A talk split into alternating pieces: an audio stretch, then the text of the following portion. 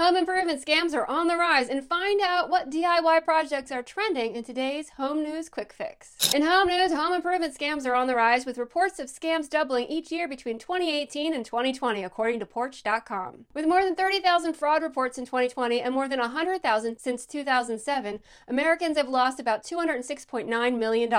In 2021, the median amount lost to home improvement scams was $1,700. The most common home improvement scam? It's roofing. About 15% of all Business Bureau reports since 2015 were roofing related. In DIY trends news, the top DIY Google search in June was succulent soil, followed by cabinet refacing. So far in July, the top search is weed killer. And if you need to still kill some weeds, a homemade recipe includes vinegar, salt, and dish soap. For those who don't have vinegar on hand, drop a bit of vodka and dish soap into a spray bottle filled with water for a quick fix. Vodka also keeps mosquitoes away. I'm Theresa with My Fix It Up Life, and you've just been served your home news quick fix.